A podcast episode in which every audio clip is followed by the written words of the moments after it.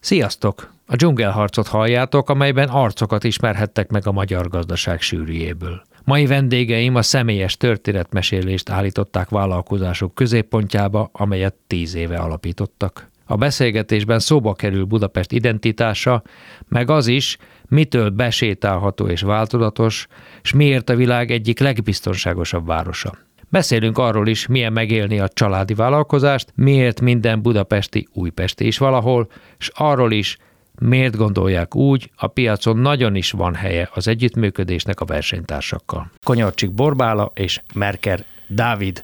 Sziasztok! Sziasztok! A hosszú lépéspont járunk társ tulajdonosai. Azt olvastam rólatok, hogy ez egy, egy egyedi, egyedi vállalkozás, ez vállalkozási forma. Ez a műfaj, amit ti csináltok, ezek a városi séták, ezek nincsenek máshol, legalábbis Európában. Ez miért van így szerintetek? Ez azért van így, mert hogyha megnézed az angol száz területeket, ott ugye sokkal nehezebb szétválasztani, hogy mi szól turistáknak és mi szól helyieknek. Tehát ugye angol nyelven folyik, folyik egy egy, egy ilyen program. Innentől kezdve ez ugyanúgy célozza a helyieket is, és a turistákat is. Tehát nálunk viszont nagyon külön válik, hogy mi az, ami turistáknak szól, és mi az, ami helyieknek. Ez az egyik oka. A másik oka meg az, hogy mi azért egy kulturális vákumban működünk olyan szempontból, hogy amikor mi elkezdtünk városi sétákat szervezni, akkor nagyon nagy volt az igény az alternatív kulturális programokra, és, és ez nem változott azóta sem.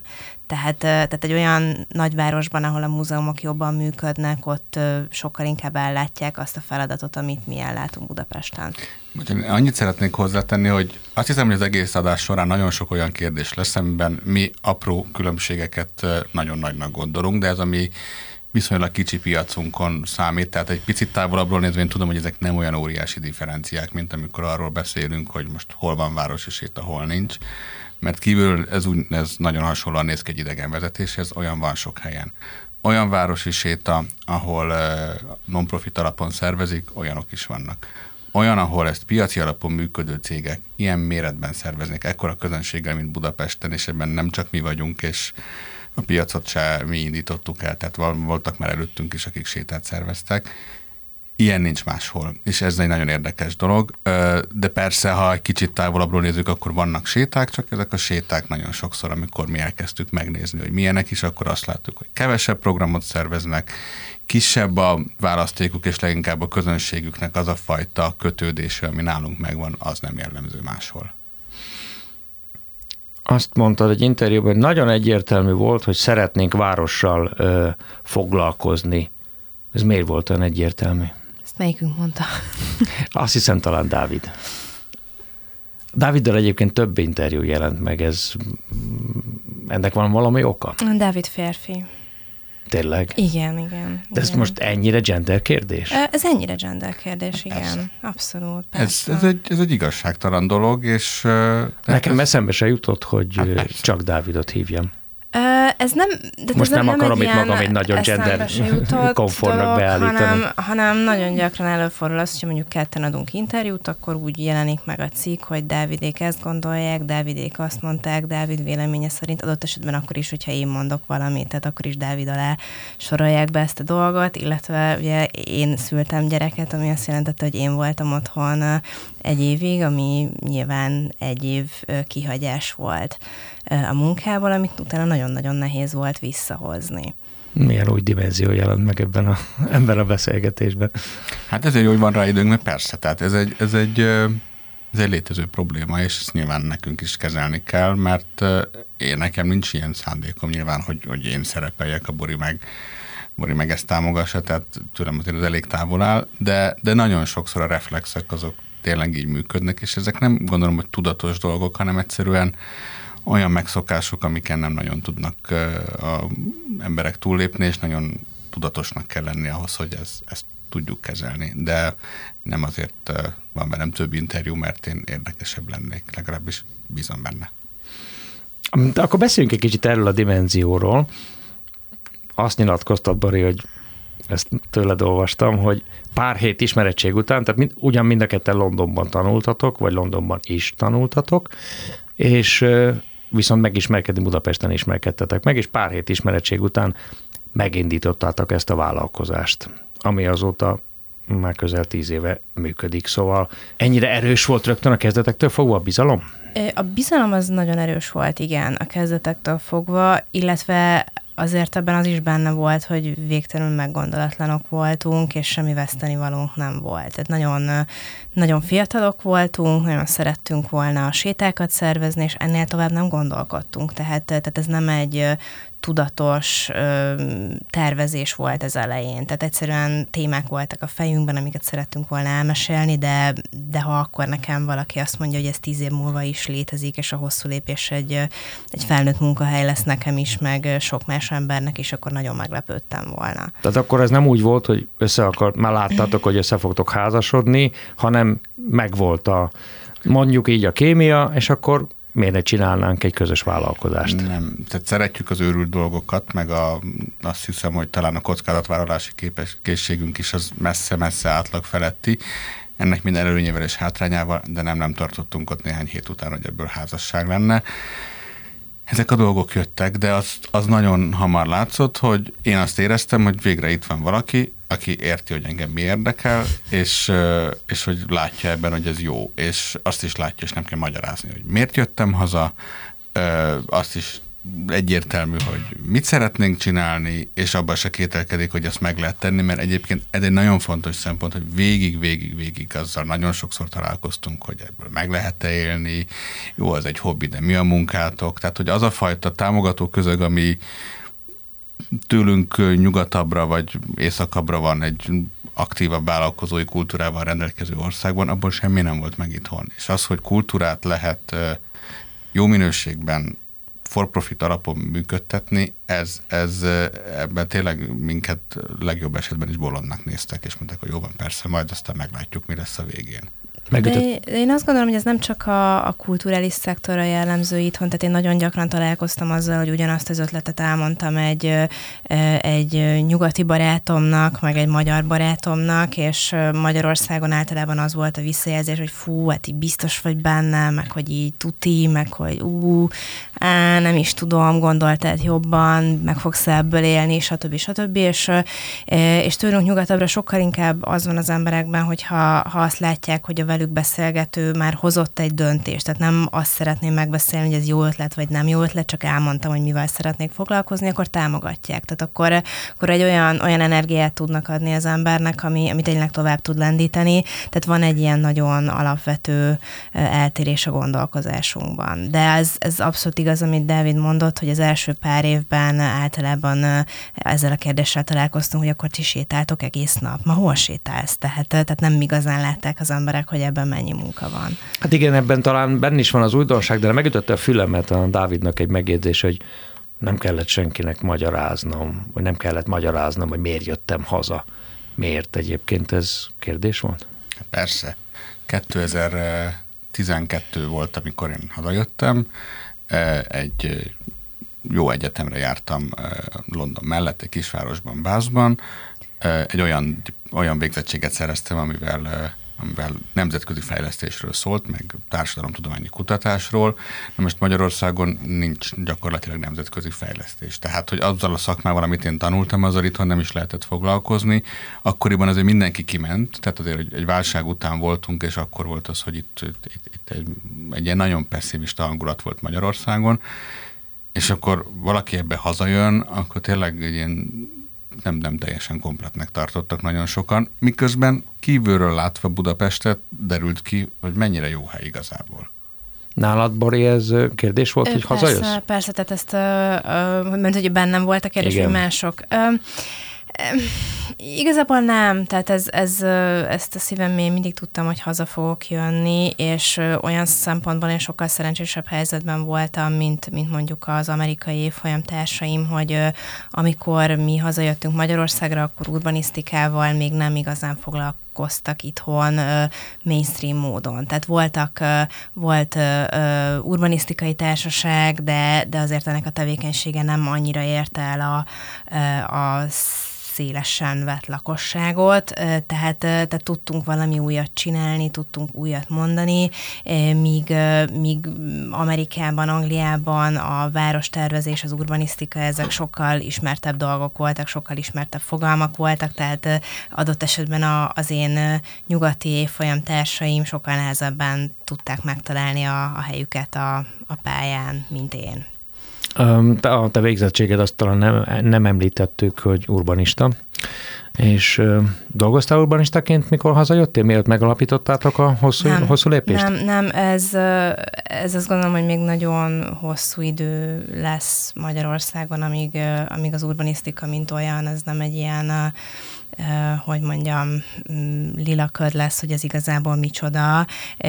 Itt, hogyha jól működik egy város, akkor egy urbanista tanácsot ad azzal kapcsolatban, hogy milyen irányú fejlesztések történjenek. Tehát, tehát abban, abban tud segíteni egy ilyen szemlélet, hogy a lakosságnak a meglátásait, érdekeit, illetve a szakmai szempontokat tudja közelíteni.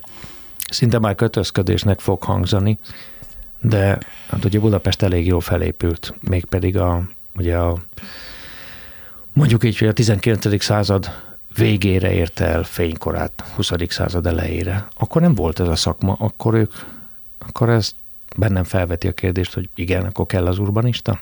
Vagy most más a helyzet? Informatikusok se voltak akkor, és most meg vannak, tehát azért változik a világ, úgyhogy lesznek új szakmák, és és azt gondolom, hogy ez, ez ilyen szempontból egy teljesen más, más világban élünk, és akkor, amikor Budapestet megtervezték, például még abszolút nem voltak szociális szempontok, vagy nagyon-nagyon gyerekcipőben jártak. Az, a Budapest, amire a 19. század végén, 20. század elején aranykorként szoktunk beszélni róla, és valóban elképesztő dolgok jöttek itt létre, azt nem szoktuk kimondani mellé, de hogy a városlakók nagy része nyomor, nyomorban élt. Olyan nyomorban, ami mai, mai fejjel felfoghatatlan. Ezt tényleg nem szoktuk kimondani. Tehát, hogy igen, én azt gondolom, hogy, hogy lehet, hogy akkor ezt meg lehetett csinálni, és lehet, hogy az emberek nagy része nem szavazott, nem döntött a sorsáról, ágyra járók voltak, akiknek nem egy saját ágyuk sem volt, hanem váltogatták egymást, ez százezrek éltek így. Én azt hiszem, hogy ezt nem ö, szeretnénk visszakapni ebből a városból. A Budapest létrejött, ez egy felülről lefelé vezérelt városfejlesztés volt, aminek sok előnye van, de azért mintaként nem azt nézném, hogy ez milyen jó volt. Tehát, hogy a mai, mai korban ez, ez felfoghatatlan, ez megvalósíthatatlan lenne, és nem is szabad megvalósítani, mert ezen már túl vagyunk, és ennél sokkal jobban tudunk a városlakókra figyelni az a város az nem csak a lakóiról szólt, hanem azokról is szólt, legink, legalább annyira szólt reprezentatív szempontokról, és mondjuk ha ma előállna valaki azzal az ötlettel, hogy a, a, van egy út, útvonalunk, mint az Andrási út, ahol lehetne villamos létesíteni, de inkább legyen egy föld alatti vasút, aminek gyakorlati funkciója nincsen, csak nem, nem csúfítja el a városképet a, a villamos, akkor valószínűleg ezt már nem lehetne megcsinálni, és a városlakók szempontjából ez jobb lenne. Persze az András úgy gyönyörű, és büszkék vagyunk rá, de azért már nem itt tartunk a városokban, mint tartottunk 120-130 éve. Hát, illetve ez, pont ezek a nagy 19. század végi fejlesztések alapvetően annak a jegyében valósultak meg, hogy minden legyen szép, minden nézzen ki jól, és amikor majd ide látogatnak a milleniumra a vendégek, akkor ámuljanak el, de az, hogy milyen itt élni, és valójában a budapestieknek milyen funkciókra lett volna szüksége, sokkal kevésbé jelent meg, lakások szintjén pedig végképp nem. Tehát ugye akkor volt egy borzasztóan gyors városfejlődés, viszont ezt nem tudta lekövetni a, a lakásépítkezések száma, és ebből rengeteg minden fakadt, onnantól kezdve, hogy akár a nagypolgári otthonok is végtelenül kényelmetlenek voltak, tehát mindenki járt már ilyen nagy, egymásban nyíló lakásokban Budapesten, ahol minden szoba egymásból nyílik, tehát semmiféle privát tere nem volt az embereknek, tehát ez egészen magas szinten is megjelentek ezek a problémák, és nyilván akik meg bejöttek Budapestre valamiféle munka reményében, és nem találtak találtak maguknak elfogadható szállást, ők pedig valóban, ahogy Dávid is említett, ágyrajáróként éltek, de ebből fakad az is, hogy mennyi kávézó nyitott akkor Budapesten, mert ott meleg volt, nagyok voltak az ablakok, fény volt, tehát az emberek azért is töltötték kávéházakban az életüket, mert otthon nagyon rossz volt.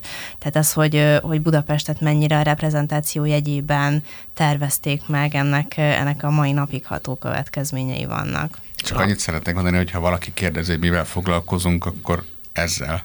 Tehát amit most teljesen véletlenül elkezdtünk, hogy, hogy hogyan tudjuk megmutatni a már ismert tényekről, meg a közös múltunknak azokat az oldalait, amivel mert kevésbé ismerjük, viszont sokkal könnyebb hozzá kötődni. Úgyhogy mi a hosszú lépésben ezt csináljuk, és amit most itt a hallgatók is, is bemutattunk, teljesen spontán, ez a mi vállalkozásunk, hogy ezt kivisszük a városba, és a városi térben mutatjuk meg, és, és hál' Istennek évente tízezrek jönnek, és sétálnak velünk. Ez a kérdésem között szerepelt, az, hogy ilyen mérhetetlen nagy az érdeklődés a sétáitok iránt, ezt egyébként nyugodtan mondhatom, tehát ebben nincs semmi reklám, tehát hamar elkapkodják a sétáitokat, amelyek egyébként mm, mondhatni személyes jelleg, jellegűek, a személyes kapcsolatra alapozódnak, erről majd beszéljünk később, de bennem felvetődött egy kérdés. Nem egyszer mondtátok, leginkább Dávid interjúiban olvastam, hogy ezek egyfajta identitásépítő, identitás megmutató séták. Az, hogy ekkora népszerűsége van ezeknek a sétáknak, egy másik oldalon megközelítve, jelentheti azt, hogy bár mondjuk 150 éves a város, de az identitása meg mindig nincs a helyén. Igen. Szerintem ezt, ezt abszolút Tehát jelenti. Keresik az emberek ezt. Egyrészt az identitás az egy olyan dolog, ami, ami folyamatosan formálódik, tehát nem, nem egy statikus tény, ami egyszer csak kialakult, és akkor ott van, tehát nem egy könyv, amit felrakunk a polcra, hanem ha már a könyv hasonlat, akkor olyan, amit folyamatosan lapozunk, írunk bele, és, és, és alakítjuk mi magunk. De hát Budapestnek a 150 éves történelme az, az egyrészt nagyon izgalmas, mert személyes. Tehát mindannyiunknak, akik itt érünk a városban, akik felépítették ezt a várost, azok az emberek elérhető távolságban vannak, akár azért, mert a személyes rokonaink, tehát a dédszüleink, ükszüleink, vagy szépszüleink, vagy azért, mert éltek abban a korban a, azok a rokonok, akiket a családi emlékezet még őriz. Tehát, hogy van, van egy ilyen személyes kötődés, ami mondjuk nyilván Rómánál nincs, tehát, hogy ott, ott, a, ott, a, ott az épületek vannak, és nincsenek a történetek ennyire mélyen. A másik része az, hogy Budapest története a 20. században az egy, hát azért ott, ott, ott van egy puttonyunk, amit cipelünk. Tehát, hogy ott tragédiák voltak, válságok sorozata, és ebből folyamatosan felálló és újjászülető város, és ezeket a tragédiákat nem beszéltük meg egymással, de nincs egy közös narratívánk a történelmünkről, és emiatt ugye ez feszít minket a jelenben, és tesz minket sok esetben boldogtalanná, vagy, vagy, vagy okoz problémákat. Tehát nem véletlen, hogy Magyarországon a, a könyveknek a, a leg, népszerűbb könyvek, azok mind traumafeldolgozással foglalkozó pszichológiai könyvek. Ez egy probléma, és ez nem csak egyéni szinten van meg, hanem városi szinten is, úgyhogy mi ehhez teszünk hozzá sétáinkkal, de nem arra kell gondolni, hogy ez egy ilyen, egy ilyen szomorkodós program lenne, mert nem. Tehát, hogy nálunk egyszerre szórakoztató, és van benne tartalom is, és elgondolkoztató, és tényleg az a célunk, hogy aki eljön egy hosszú lépés sétára, hogy utána más szemmel nézzen a városra. Egy picit visszatérhetnénk a, a családi vállalkozásra, mert azért ez nem egyszerű vállalkozás működtetni családban. Jaj, ugyan már. Nem, ez ugyan egy posztulát, igen. Mondjad a kérdést. Hallgatom, tehát hogy igen, a kérdés erre vonatkozna. Hát szerintem ez egy olyan dolog, hogy az ember sosem értékeli a helyzetéből fakadó pozitívumokat, mert azokat természetesnek veszi. Tehát és nyilván, hogyha a mi gyerekünk beteg, akkor senkinek nem kell magyarázni, hogy otthon kell maradni vele, mert, uh-huh. mert ez van nyilván, hogyha ö, valamelyikünk morcosan jön haza, akkor a másik ugye általában tudja, hogy miért morcos az illető, és így nem kell elmondani. De én azért borzasztóan vágynék arra, hogy, hogy mondjuk a hozzám tartozó férfi hazajön, és megkérdezem, hogy mi volt napközben, és akkor elmondja, hogy mindenki hülye, és akkor én azt mondom, hogy igen, drágám, te annyira jó vagy, senki nem érti meg a zsenialitásodat. Így meg, hogy nyilván alapvetően én vagyok a hülye, akiről beszélni kéne, így így ezt nem, nem tudjuk mindig megvalósítani. Úgyhogy ez egy ilyen vegyes dolog. Tehát Szeretném tisztázni, nem, nem hülye a Bori. Ugye Churchillnek van ez a sokszor idézett mondás, hogy a demokrácia egy szörnyű dolog, csak nem találtak még ki jobbat. És szerintem a mi helyzetünkben is ez, ez valósult meg. Tehát persze rengeteg erőnye lenne, hogyha nem minden egymástól, egymástól függene, de mi ezt így tudtuk kialakítani, ez egy közös cég, ezek közös ötletek, egymást tudjuk inspirálni, és ez egy szuper dolog. Nyilván vannak hátrányai, mert nem csak az inspirációról szól a közös munka, hanem a, hanem a, lapátolásról is, ami, amit egyikünk se szeret. De én nagyon örülök, hogy ezt mi együtt csináljuk, és nem tudnám máshogy elképzelni.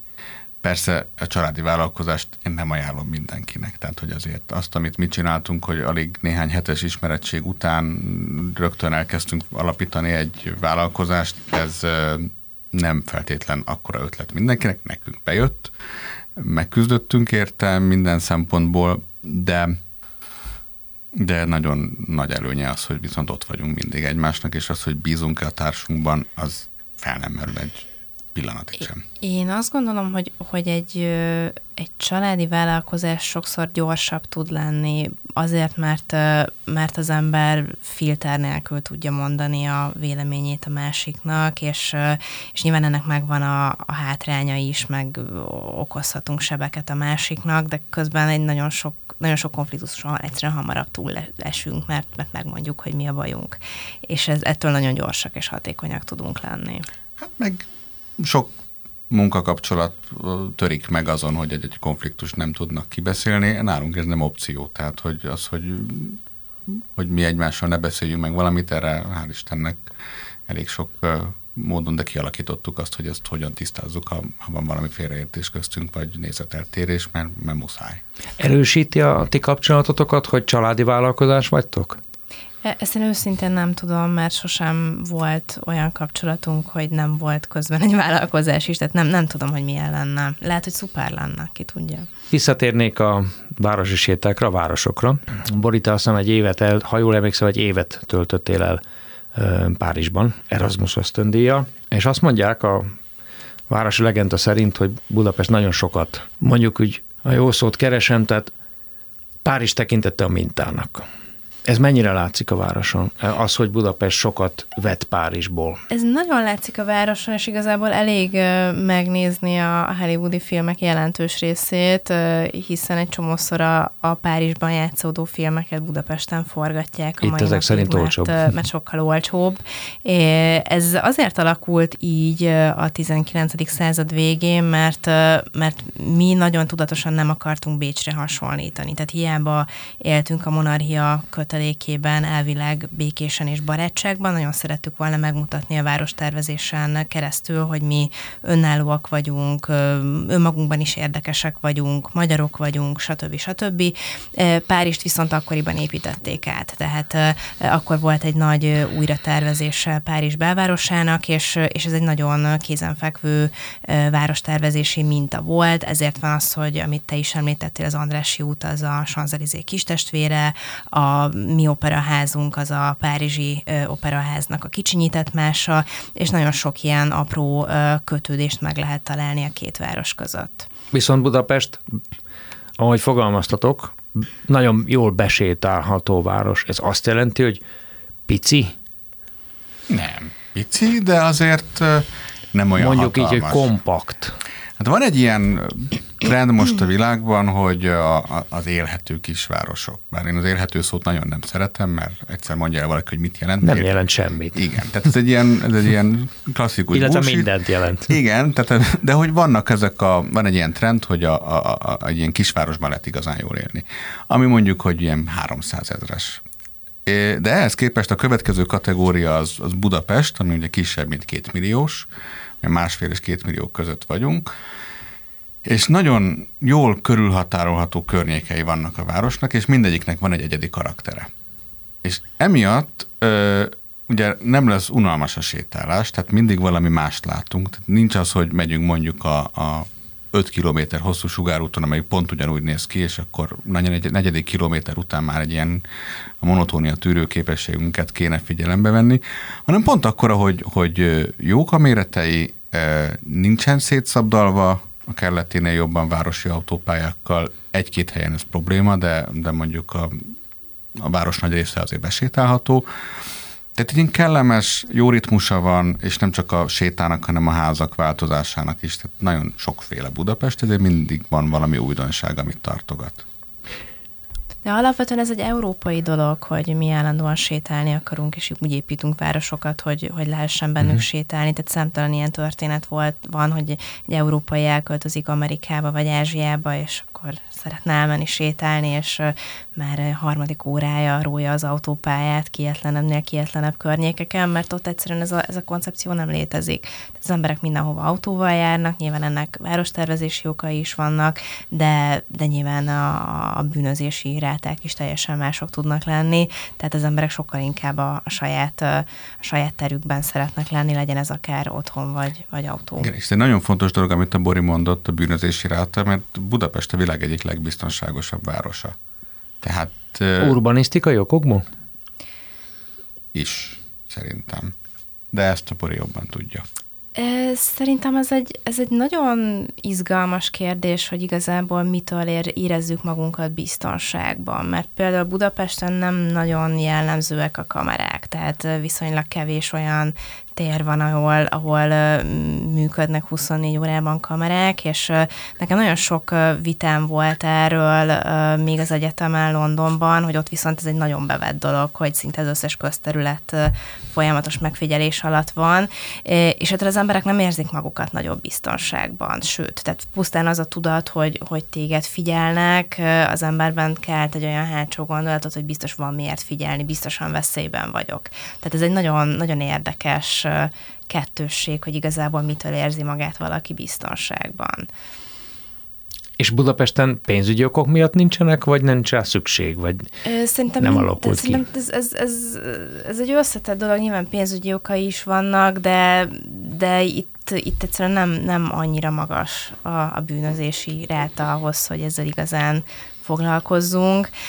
De ami például nagyon érdekes, hogy a járvány hogyan változtatta meg ezeket az adatokat. Tehát például pont New Yorkról olvastam, hogy, hogy a járvány után, mivel nagyon kevesen mentek vissza dolgozni, tehát mindenki home office-ban van, csomó nép, csomó, nagyon sok néptelen környék lett, adott esetben a tömegközlekedést teljesen máshogy használják az emberek, tehát, tehát egyszerűen megnőtt a, a, a különböző piti és kevésbé piti bűnesetek száma, mert, mert a város elkezdett kiüresedni, és van egy ilyen ö, elmélet, hogyha valami ki van világítva, és hogyha az utcát figyelik, tehát olyan, olyan értelemben figyelik, hogy vannak járókelők, kinéznek az ablakon az emberek, akkor egyszerűen önmagától, csak-csak ettől a ténytől alacsonyabb lesz a bűnözés, mert figyeljük egymást. És amint elkezd néptelen lenni egy környék, ugye egyre több mindent meg lehet csinálni azon a Igen, a lebukás veszélye valószínűleg igen, kisebbnek igen. tűnik. Szerintetek Budapesten mennyire, mi az arány a lokális identitások és a mondjuk így a nagyvárosi identitás, én budapesti vagyok. Dávidnek volt egy interjúja a újpesti tévében, ahol azt mondta, hogy valahol mindenki újpesti. Ez engem egy kicsit meglepett. Hú, te nagyon felkészültél. E, igen, Szóval most, aha, ha maradjunk, aztán akkor vegyük mindenki Újpesti, tehát vannak egy ilyen csomópontok, de egyébként hogy látjátok, mi az arány az emberek, nem tudom, hogy kiderül-e egyébként, vagy a párbeszéd zajlik a sétáitokon, hogy kiderül-e, hogy Melyik az erősebb identitás, vagy ti hogy látjátok Budapesten? Szerintem ez attól függ, hogy hol van az ember, mert hogyha ha elmegyek Debrecenbe, akkor nyilván budapesti vagyok, de, de most, hogy itt ülök. Itt a, Budapesten. Itt, most, hogy itt ülök a Váci úton, így nyilván inkább budai uh-huh. vagyok. Tehát ez, ez, uh-huh. ez attól függ, hogy éppen hol képviseled magadat, mert ez, és ez nagyobb, nagyobb összefüggésben is megvan, tehát hogyha ha elmész Franciaországba, akkor te magyar vagy, de hogyha elmész Kanadába, akkor rögtön európai leszel. Uh-huh. Tehát Budapesten belül meg nyilván az ember, ha, ha kötődik a saját környékéhez, akkor szereti azt mondani, hogy én újpesti vagyok, én pasaréti uh-huh. vagyok. Tehát van egyfajta prioritás nyilván. Hogy... Igen, attól függ, hogy hol vagy. Én ezt a mindenki újpesti egy kicsit dolgot szeretném megmagyarázni, mert nekem egy tavalyi évben, amikor a második könyvünket írtuk, és az Újpestről szóló rész is van benne, akkor raktam ezt össze magamban, és azóta ez egy ilyen játékom, amit nagyjából mindenkivel szoktam játszani, hogy azt szoktam mondani, hogy mindenkinek, aki budapesti, előbb-utóbb fog találni újpesti kötődést. És mindenki az, hogy ugyan már nem így van ez, és aztán előbb-utóbb valaki előkap arra múltjából egy újpesti rokont. Ami azért van, mert Újpest minden volt, ami tehát ugye egy külön város volt, és ami Budapesten izgalmas volt, meg érdekes volt, meg fejlődés volt, az ott nagyjából négyzetre emelve jelent meg. Tehát Újpest az egy nyersebb, harsányabb, kicsit ilyen kis-amerikának is hívták ezt a részt volt, ahova nagyon sokan így Budapest előszobájaként megjöttek, ott elkezdtek dolgozni, ott letelepettek, és aztán jöttek be a városba. És én ezt váltig állítom. Kivéve Babics Mihály. Hát Babics Mihály egy évet töltött Igen. ott, és aztán azt hamar szeretett volna onnan távozni, de ez a amerikai jellegű harsányság azért Babicsot Neki nem, jött be. nem annyira az ő világa. Szóval, hogy Újpesten tényleg az a helyzet, hogy egyrészt őrizzük ezt az újpesti identitást, akiknek vannak rokonai ott a környéken, tehát Újpesti sokkal inkább vagy, mint, mint mondjuk, nem is tudom melyik városrész mondja, mint mondjuk Kőbányai. Tehát olyan nincs, hogy valaki Kőbányára úgy tekintse, mint Újpestre, valószínűleg azért, mert Budapest része volt mindig is, de Újpesten egy bitangerős identitás van. A mai napig ezt ápolják, ott a helytörténeti kör kiad egy évben négy, négy újságot, ebbe valóban új tartalmak vannak, ezt kutatják emberek, az 30 éve megvan, tehát ez most már egy ilyen, nagyjából egymás mellé rakjuk, akkor ez egy ilyen méteres anyag. Szóval ez, ez, ez egy nagyon erős dolog, és szerintem az újpesti kötődés az, az, az jellemző, hogy, hogy mennyire, mennyire erősen megmarad, és mindenkinek a múltjában. Tehát az, hogyha valakinek újpesti rokonai voltak, az, az úgy emlékezetesebb, mint az, hogy éppen más Belvárosban nem, találkozt, nem találkoztatok ilyennel? A belvárosban alapvetően dolgozni járnak az emberek mm. most már, tehát, tehát azért ez nagyon, nagyon sokat változott. Mondhatnám, nekem úgy tűnik, hogy lakás, lakhatás szem, lakók szempontjából szinte kiüresedni látszanak a Ez, belvárosi ha, kerületek. Ha, ha leülsz vasárnap délelőtt az ötödik kerületben egy kávézóba, akkor maximum külföldieket Mint ha faluban járnék. Igen. Igen. Igen, és ez egyébként nagyon szomorú, és nem is egészséges hosszú távon. Szerintem ez előbb-utóbb ezek a dolgok Budapesten megoldódnak. Tehát az a szerencsénk, hogy hiába nincsen nagyon sokszor vezetve a város olyan szempontból, hogy ilyen kompetencia kérdések vannak, hogy kerület, főváros, kormány és társai. Nem lép senki, de ennek köszönhetően így organikusan csomó minden helyre kerül. De az, hogy a, a belváros kiüresedik, és csak a turisták vannak ott, azért az nagyon sok nagyvárosra igaz, Persze. sőt. Persze, de ez is egy olyan kérdés szerintem, ami vagy így marad, és akkor legalább tudjuk, hogy ez ilyen, és ezzel kell valamit kezdeni, vagy, vagy előbb-utóbb megtalálja a funkcióját. Szerintem azért nagyon neuralgikus kérdés ez Budapest esetében, mert kicsi, tehát nekünk nem nagyon van hova menekülnünk, míg ha, ha mondjuk Párizst vagy Londont veszed, az, hogy ott a, a belváros úgy hát nem mindig olyan nagyon gusztusos, azt ugye elbírják a helyiek, hiszen rengeteg olyan környék van, ahova szórakozni járhatnak ők, és az ő igényeikre van szabva. Nálunk viszont, viszont a belváros az, az sokkal fontosabb olyan szempontból, hogy sokkal kevesebb olyan környék van Budapesten, ami, ami szórakozó negyed lehet, de budapestieknek. És most már ez valamennyire fejlődik és változik, de azért továbbra is, tehát ez egy kétmilliós város.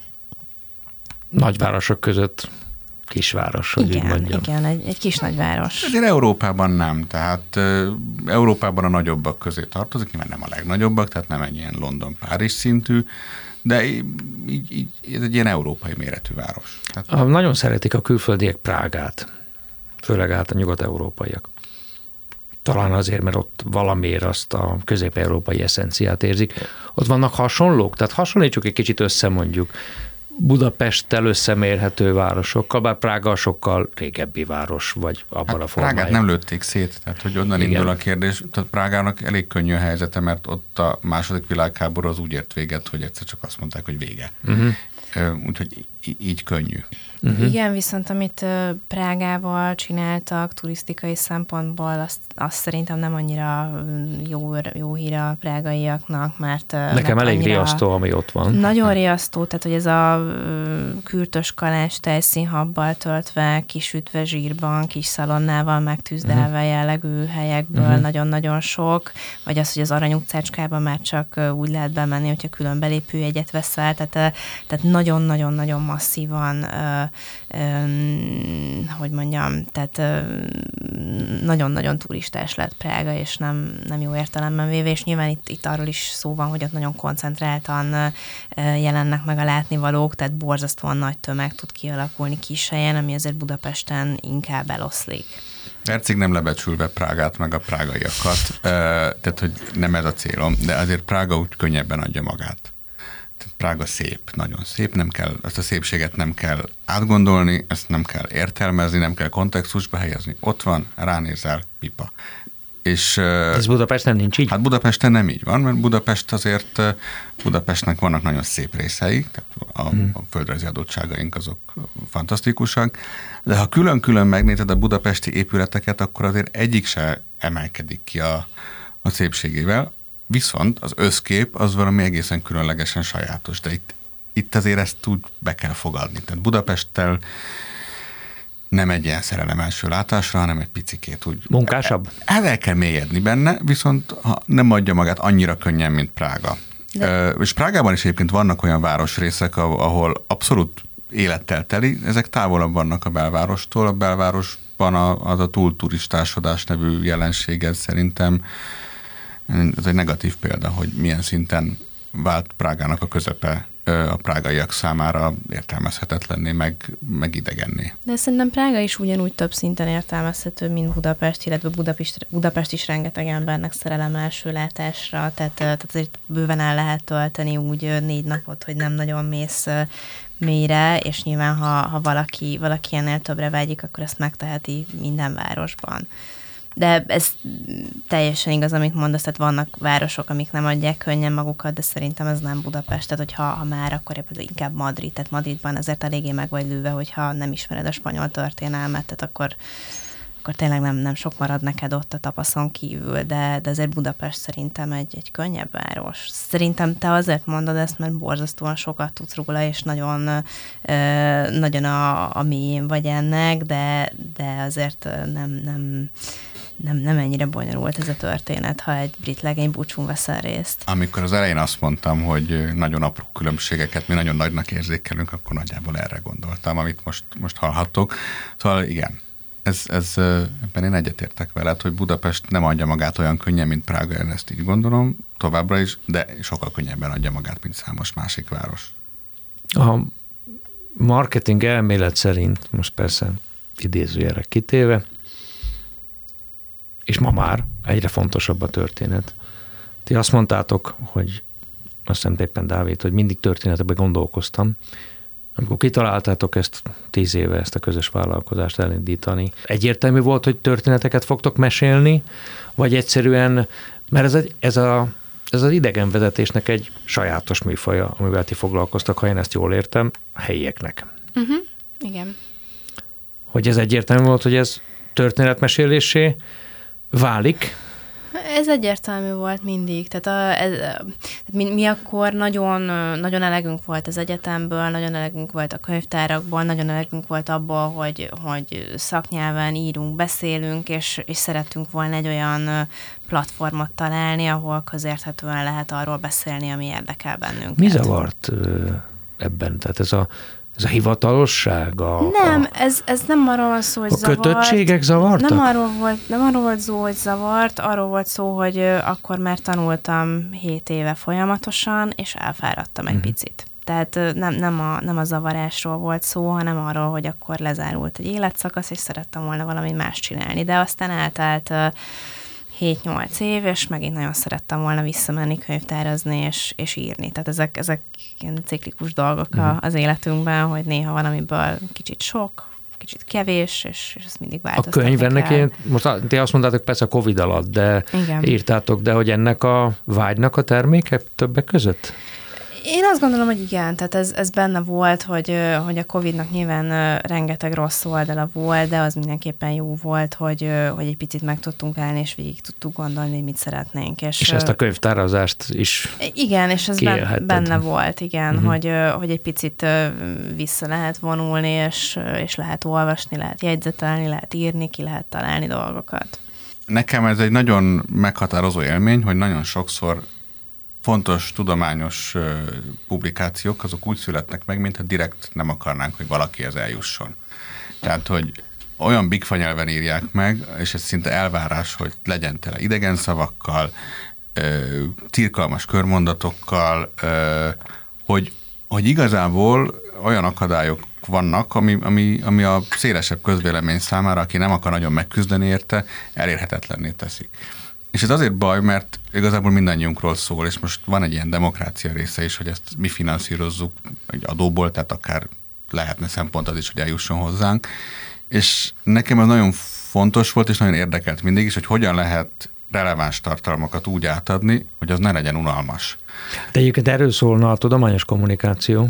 Igen, de amikor, azért, amikor elkezdtük a hosszú lépést, ez Magyarországon még nagyon gyerekcipőben járt, és azóta is azért még van mit fejlődni meg van, van, van hova javítani, de, de az, hogy lehet úgy mesélni dolgokról, hogy nem akarunk többet, mint mesélni, viszont ez hiteles, meg van alapozva, ki van, kikutatjuk, ha valaki belekérdez, akkor tudunk rá válaszolni, viszont nem arról szól, hogy mindent azonnal akarunk mondani, hogy, tud, hogy megmutatni, hogy mi tudunk 30 év számot, úgyhogy akkor elmondjuk abból legalább 25-öt, mert ez nem érdekel senkit. De az érzés, a, az eredménye, az átélhetőség, nekünk ez a legfontosabb, és, és én nekem volt erre egy ilyen borzalmas élményem, amikor Angliában jártam egyetemre, hogy valaki neki állt szídni a Harry Pottert, hogy itt a vége az irodalomnak, hogy, hogy itt Harry Potter, és hogy persze majd akkor mi is itt ilyenekről beszélünk, hogy, hogy Ron Weasley, meg társai, meg repülőautók, és közben meg szerintem az egyik legjobb dolog, ami történt az, a, az, a, az elmúlt évtizedekben, az a Harry Potter, ami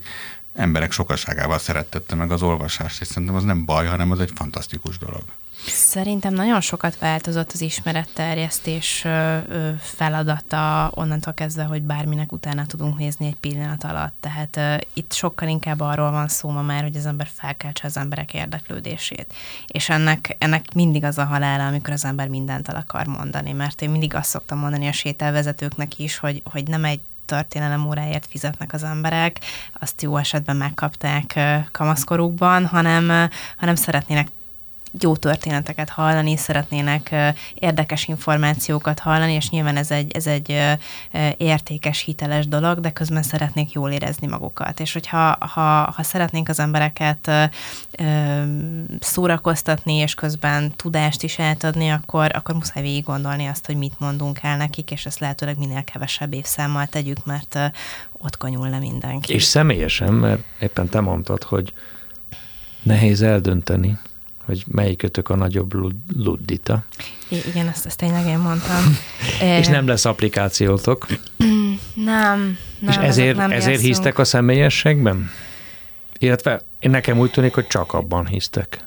Ez így van. Igazság szerint én azt gondolom, hogy, hogy ma már egyre nagyobb luxus az, hogyha ha valóban találkozunk emberekkel az offline térben. De egyébként így van. Ez így van, és, és kikapcsoljuk a különböző eszközeinket, és egymásra figyelünk. És én azt gondolom, hogy erre óriási igény van. A hosszú lépésvétei mindenképpen ezt igazolják vissza, hogy az emberek szeretnének találkozni egymással, és szeretnének egy másik ember szemében nézve történeteket hallgatni. Úgyhogy én, én azt gondolom, hogy, hogy mi abban tudunk jók lenni, amiben tényleg hiszünk, és ez, ezek nem az applikációk. Igen, tehát nekünk az, az nagyon fontos, hogy szerintem a hasonló méretű cégekhez képest messze erőn felülköltünk digitális fejlesztésekre. Tehát az, hogy a hosszú lépés milyen városélményt nyújt, annak egy nagyon masszív informatikai háttere van. Algoritmusokkal, meg amit akarsz minden, meg függvényekkel, tehát ez megvan. Tehát, de ez egy eszköz, ami segít valamiben. És ez nagyon fontos, hogy az élmény analóg, személyes, és akkor jó és mi ebben hiszünk, és nem, tehát a digitalizációnak megvan a maga szerepe, az a háttérben támogatja azt, hogy amikor ott vagyunk személyesen, ott minden flottul menjen. De ezt összekeverni és megpróbálni digitálisan átadni élményeket a városban, szerintem ez, ez egy teljes tévút, és én ebben elég biztos vagyok, hogy hogy az analóg az egyre inkább fel fog értékelődni. Tehát ahogyan azt mondjuk, mondjuk egy példa a bakerit lemezek, ami ugye valaha mindenkinek bakeritja volt, aztán bejött a Walkman, meg bejött a CD, meg most már van Spotify, és elvileg semmi szükség nem lenne bakeritre, hiszen a Spotify-on ott van minden. De minden ott van, az a semmi igazából. És újra felfedezik a bakeritet, rájönnek, hogy az máshogy szól, az más élményt ad, az jobb, az azért kell valamit tenni, abból lehet gyűjteményed, és értékesebb, és nyilván a volumen kisebb, mert nem, nem gyártanak annyi hanglemezt, viszont akinek hanglemeze van, az nagyon szereti. És a mi sétáinkkal is ugyanez a célunk, hogy aki eljön, érezze jól magát. Soha nem fogunk tömegterméket gyártani, tehát nem is célunk, hogy százezrek jöjjenek be. Arra van más platform, és ezek szuper dolgok, hogy azok léteznek, csak ezek nem mi vagyunk. Én szerintem az ember alapvetően azt tudja jól csinálni, amit szeret csinálni, és uh, nyilván, hogyha én megpróbálnék arról beszélni, hogy milyen szuper VR szemüvegekkel uh, elevenítjük meg a tatárjárást, az, az nem én lennék, tehát az is az érződne is, hogy, uh, hogy ez, ez nem jó most ennek a nőnek. Milyen összefüggésben, vagy ezzel összefüggésben mondtad, hogy izgalmas megmutatni, hogy a világ nem változik? Ezzel egyébként bizonyos értelemben egyetértek, de ezt te hogy gondoltad? Ezt mikor mondtam? Milyen összefüggésben, mert ez, ez így nagyon... Ezt ö, egy Telex ö, tudósításban Igen, olvastam, így megvan. a könyvbemutatótokon. Igen, ez, ezt azzal kapcsolatban mondtam, hogy, hogy mikor írunk, akkor rengeteg nagyon nagyon piti sztoriba akadunk, tehát féltékenységek, irítségek, egymásnak a kicsinálása a különböző üzleti ügyekben, és ez az elmúlt 150 hmm. évben mindig visszajön különböző sajtótermékekben, hogy éppen kikit utál, és kikit akar eltüntetni, és hát olyan sokat nem változott a világ, és ettől mindig kicsit megnyugszik a lelkem, hogy jól van, mindig is ilyen kis szerencsétlenek voltunk, és mindig is volt, volt bennünk egy nagy adag kis stíluség, Úgyhogy ezt erre mondtam, hogy, hogy nagyon érdekes hasonló dinamikákat olvasni teljesen más nyelvezettel, de ugyanarról a helyről. Van ennek egy másik fele is, hogy ha megnézed, hogy Budapesten hol mi történt az el mondjuk 120 évvel ezelőtt, és mi van ma, akkor annak dacára, hogy itt volt két világháború, egy olyan államszocializmus, meg kommunizmus, amikor a teljes organikus fejlődését a civil kultúrának azt, azt kiradírozták, eltörölték, vagy el akarták törölni. És mégis, ha megnézed mondjuk, hogy mi volt Erzsébet városban 120 éve, meg mi van ma, akkor nagyjából ugyanaz. És ez a városrészekből a legtöbbre igaz, hogy azok a karakterek, amik organikusan létrejöttek, azok általában megmaradnak, és vissza-vissza-vissza térünk ugyanoda kacskaringók vannak, de azért van egy olyan erős ö, gerince és váza ennek a városnak, ami ezt mindig fenntartja. És ez elképesztően érdekes, hogy, hogy így vagy úgy, de mindig ugyanoda jutunk vissza. Tehát ami egyszer működik és kialakult, az marad. És ma úgy tűnik, mintha a buli negyed az valami őrületes nagy változás lenne és lezüllés, miközben hát 1896-ban megírták már, hogy se éjjelünk, se nappalunk nincsen itt.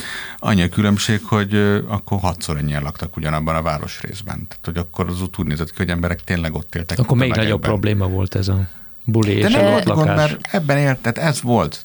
De akkor viszont nagyon rossz volt a nemzetközi híre Budapestnek, tehát most azért nincs meg az, hogy, hogy ez egy ilyen borzalmas pöcegödre Európának, és az első világháború előtt tényleg mindenki Ez volt, én sose hallottam. Nem, azért De, nem csak tehát, ez hogy volt. azért, azért nagyon, tehát hogy, hogy Budapest mennyire zűlött és árkölcstelen, tehát, tehát azért ez nagyon megvolt. Azt hiszem, hogy sok forrást olvasunk, és én inkább azokat olvastam, akik akik azt mondják, hogy ez valami fantasztikusan vidám hely volt, ahol hát lehetőségek volt. tárháza.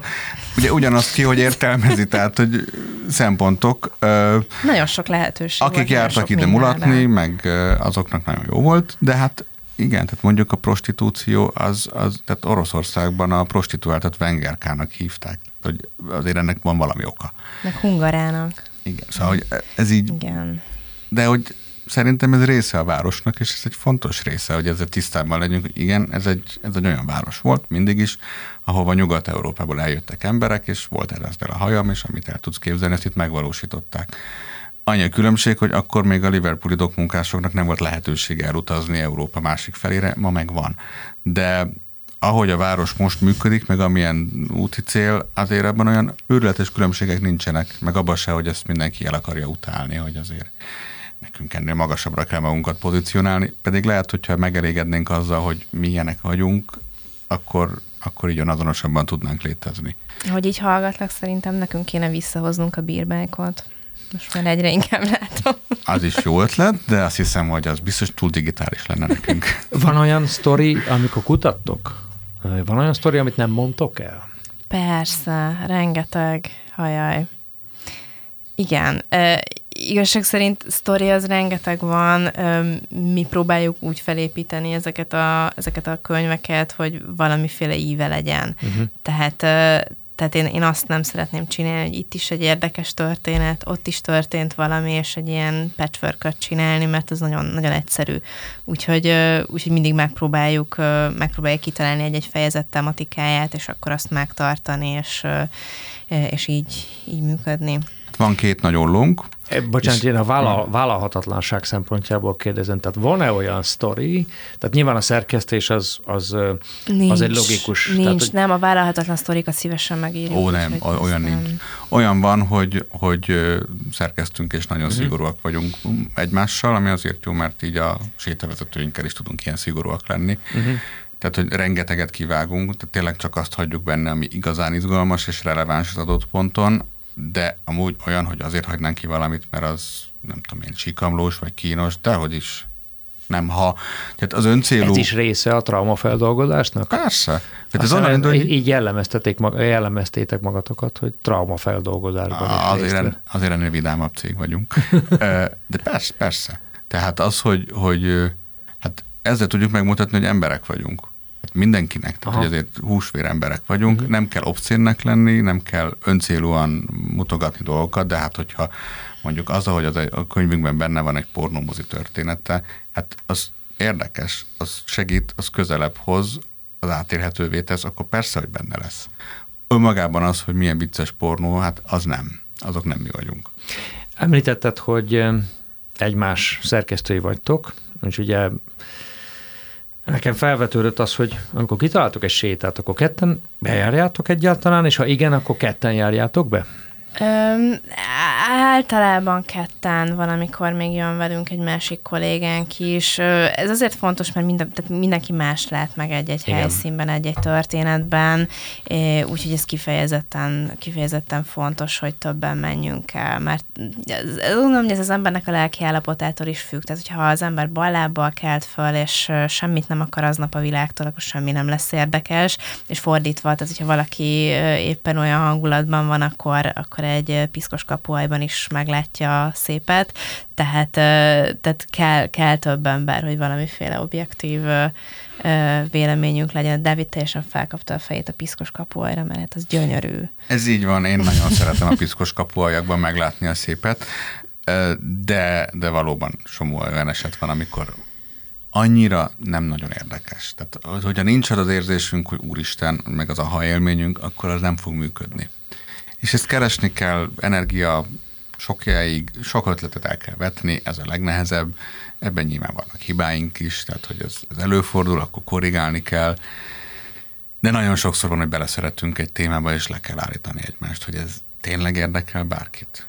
Hát meg ez az is megvan, hogyha az ember nagyon sokat olvas valamiről, akkor egy, egy idő után érdekes lesz, és minden újabb részlet az szenzációnak hangzik, de hát erre kell egy külső szemlélő, aki gyöngéden megmondja, hogy aki nem ismeri álljunk, a hátteret. Álljunk le egy kicsit, mert ez a világon senkit nem érdekel rajtad kívül. Van egy szabvány a sétátokra, ha jól emlékszem, azt mondtátok, de azt mondtátok, hogy két óra, két kilométer.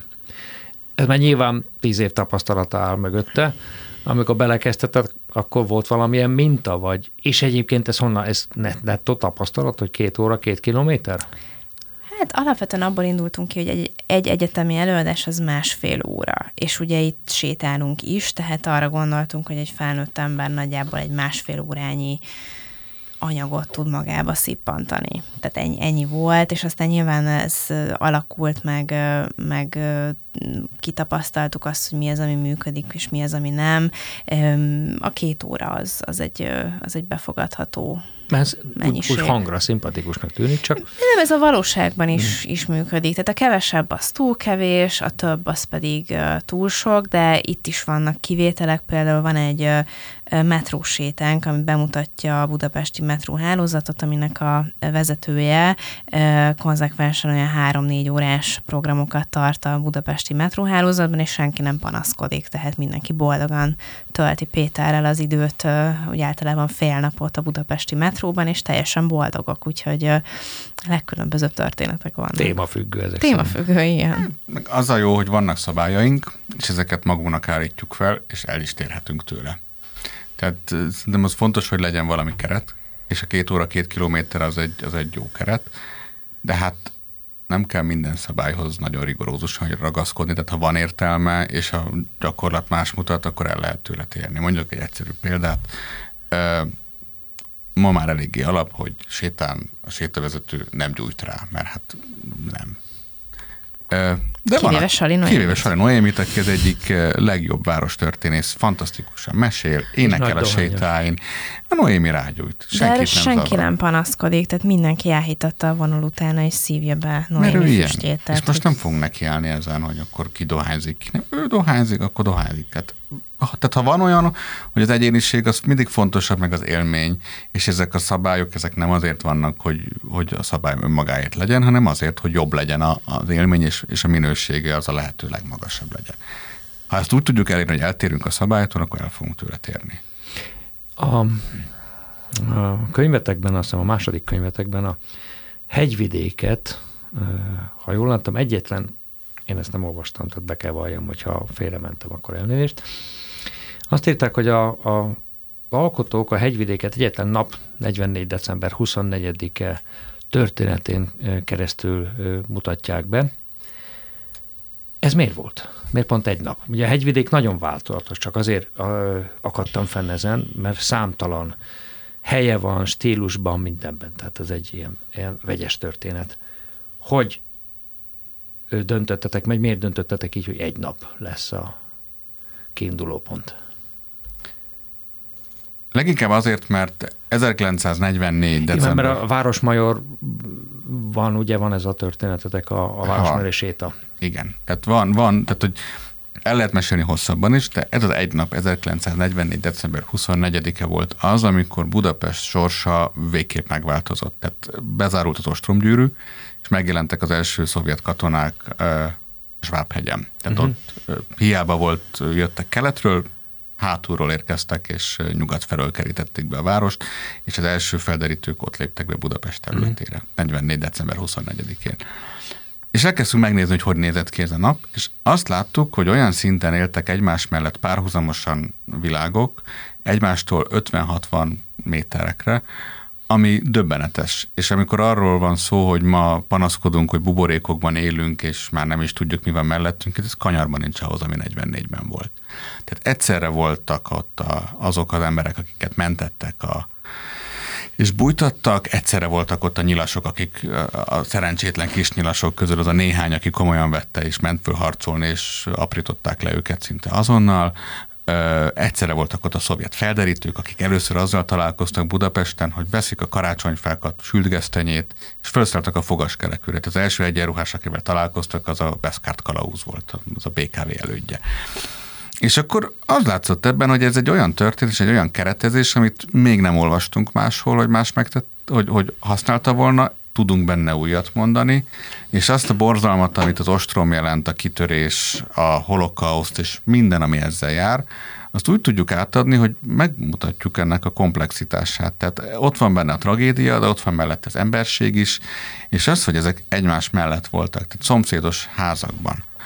És ez nem egy költői túlzás, hanem konkrétan az utca két oldalán, egymás mellett elő két házban homlok egyenes más dolgok zajlottak, mintha más világokban lennénk, és ez ráadásul a karácsonyjal keretezve, ez egy olyan izgalmas, meg tudtuk mutatni benne, hogy, hogy hogy is nézett ki ez, hogy is nézett ki Budapest akkor, hogy, hogy ezt ezért vettük bele a könyvbe.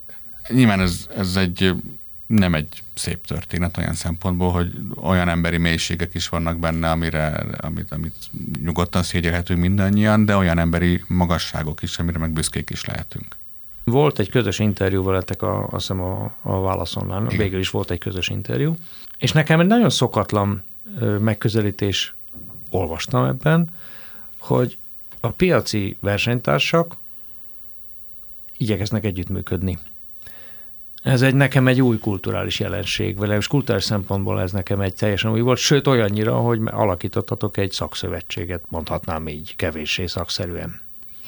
Igen, ez egy, ez egy nagyon jó dolog ebben a szektorban, hogy, hogy tudunk együttműködni. Itt itt azt gondolom, hogy, hogy ez egy példaértékű dolog, hogy, hogy képesek vagyunk együtt, együtt dolgozni, sőt, évente egyszer csinálunk egy séták hétvégéje nevű rendezvényt is, ahol, ahol együtt szervezünk sétákat.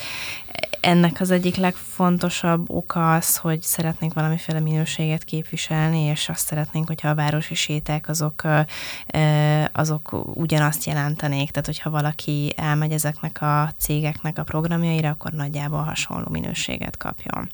Engem inkább a konkurencia felfogás oldala érdekel. Nekem az meglepő, hogy a többiekre nem legyőzendő, meghaladandó, felvásolandó célpontokra néztek, hanem mondjuk úgy, hogy mindenkinek megvan a helye a nap alatt. Hát nincs mit felvásárolni.